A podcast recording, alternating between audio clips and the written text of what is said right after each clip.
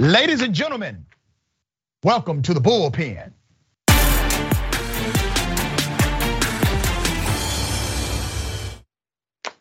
In the bullpen today, we have Amber Athey, Washington editor at The Spectator and co-host of O'Connor and Company on WMAL, senior fellow at Steamboat Institute, formerly uh, White House correspondent for the Daily Caller. Very accomplished, very bright young lady. Amber, good day. How are you? I'm doing great. Thank you so much for having me. It's good to be back. Thank you for being back on the show again. We're going to talk about the Build Back Better uh, Act, Joe Manchin's obstructionist agenda, in my opinion.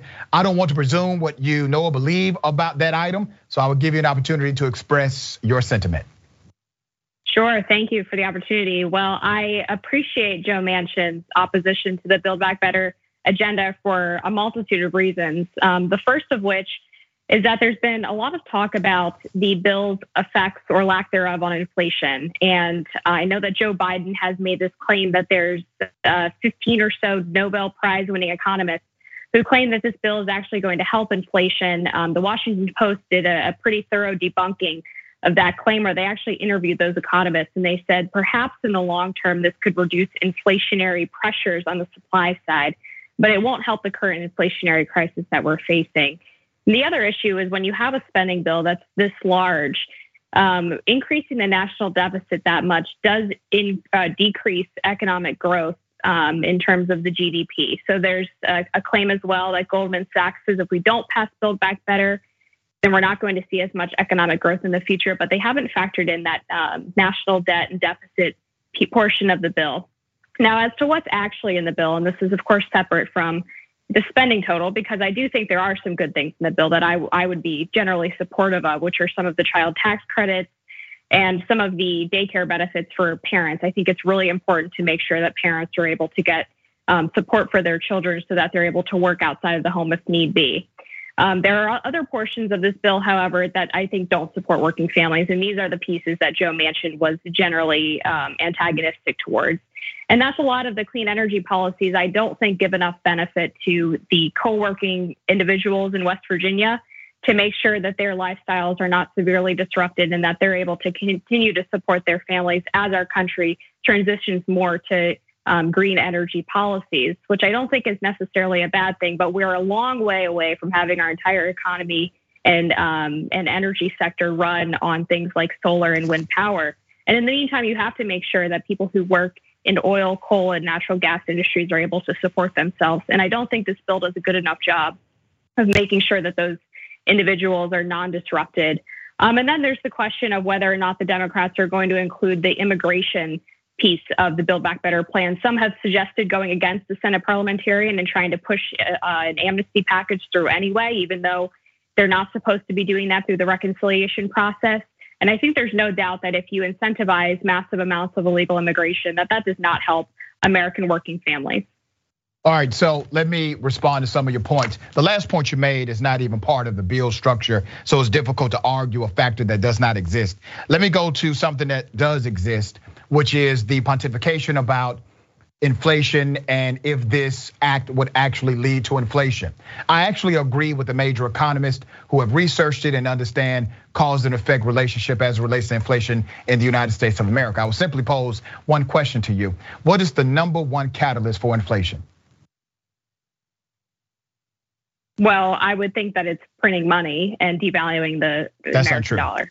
The number okay. one catalyst for inflation is actually supply a supply chain issue is the number one catalyst for inflation, and that's proven by the inflation ups, downs, ebb, flow we've already experienced in America. That's your number one.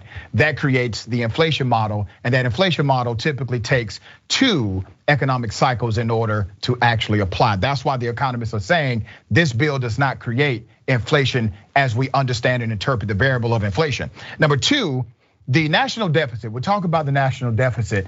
Um, while there's a proclamation from some on the conservative side saying that, oh my goodness, this just skyrockets the national debt.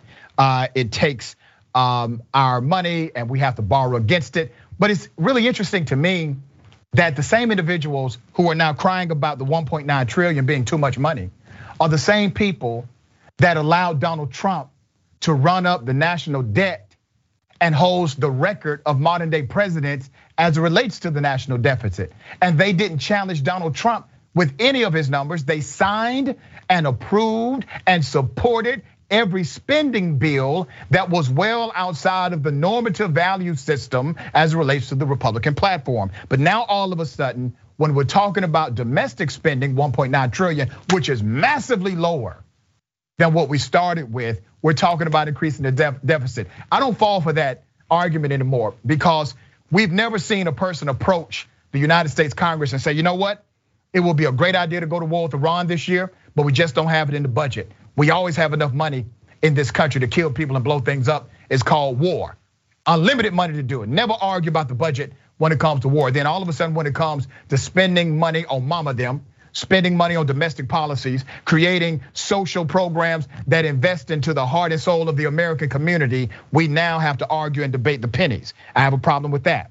As far as the bill is concerned, I represent particular communities. I'm a black man in America, so I represent particular communities. Let me be very clear about what this does for black people in particular. Uh, the bill maximizes the Pell Grant. I was able to go to college because of the Pell Grant. They have defunded that Pell Grant year after year after year, which was a great um, segue into people like myself first generational college students to actually obtain a quality education. So they make a massive investment, putting money back into that Pell Grant should have already been funded uh, before. Also, it makes a historic investment into HBCUs. Two billion, we were looking for much more, but still that two billion is historic. Uh, the bill also makes a significant investment into what's called affordable housing. Affordable housing is a matrix created by the federal government. I don't totally agree with how they come up with the number affordable, but it's better than what we have had before. I don't think the bill goes far enough. You think it goes too far. You and I have to admit there's some really remarkable things in the bill. We can't say that because of how it may impact one particular industry in West Virginia that that is now somehow justification for the bill not passing when this is a bill that impacts the whole United States of America. The reality is, Amber, the bill, no matter what it is, no matter what passes, everybody won't win with this bill. Everybody will not win. And you have to ask yourself the question is it appropriate for Manchin to hold up progress when you probably line for line agree with most of what's in the bill? I would assume you don't agree with the environmental part of it, but you probably agree line for line with the majority of the bill. Is it proper for one US senator to hold up the progress not only of citizens all across the United States of America, but do it in a way that's not even authentic or done in good faith? Remember, we brought it down because of his objection.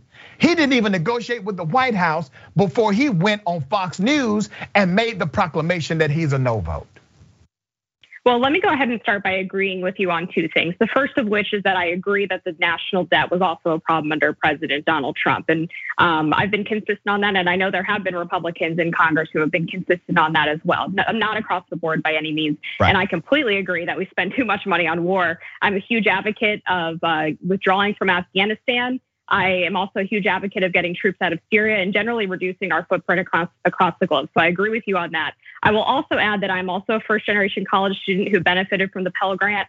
Huge fan of that as well. So again, there are things in this bill that I agree with that I think are good.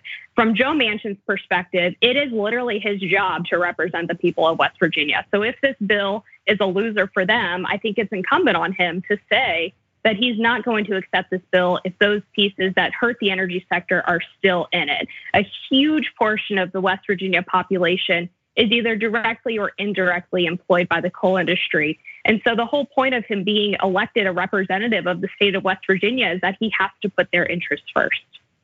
Yeah, I think it's a cop out because when you look line for line, item for item in the bill, West Virginians, they benefit significantly from the bill. And what we're talking about in reference to one industry, that's a lot of pontification and what ifs to create what the, the, new boogeyman that Republicans say will be the reality uh, if this bill comes to fruition. I don't think Joe Manchin is being authentic about how this bill would actually impact West Virginians. Let's be very clear. Even though it represents a significant work base in West Virginia, it still represents less than 5% of the population. Joe Manchin is literally hanging his hat on less than 5% of the population of his state as a way to disrupt the good faith negotiations of this bill. Well, I disagree that Joe Manchin is not acting in good faith here because if you talk to anyone who's worked with Joe Manchin through his entire career in the Senate, he's a very well liked guy and people find him to be very genuine. I've never heard from people besides some of these newbies in Congress who are attacking uh, the literacy rates of West Virginia or claiming to represent just as many people as Joe Manchin, um, that he is uh, not thinking in the best, trying to think in the best interest of the individuals in his state. And I've looked into some of the energy policies specifically in the Build Back Better bill because I do think that the Biden administration was trying to include um, subsidies to make sure that coal workers were not put out of uh, out of work immediately. The problem with that is that there are multiple studies that show the type of um, energy uh, sort of upheaval of, of this industry that they want to do will take multiple decades to do properly. And unfortunately, a lot of the jobs that do come um, as replacement jobs are either temporary because they're involved in the construction of these new facilities or they're not unionized. And on average, these uh, green energy jobs pay a lot less than jobs in the oil, natural gas, and coal industries. And so when you're talking about giving people just as good of a job, unfortunately, the numbers don't really add up yeah. um, in that way. And in West Virginia specifically, um, they're not a state that does well with solar and wind power.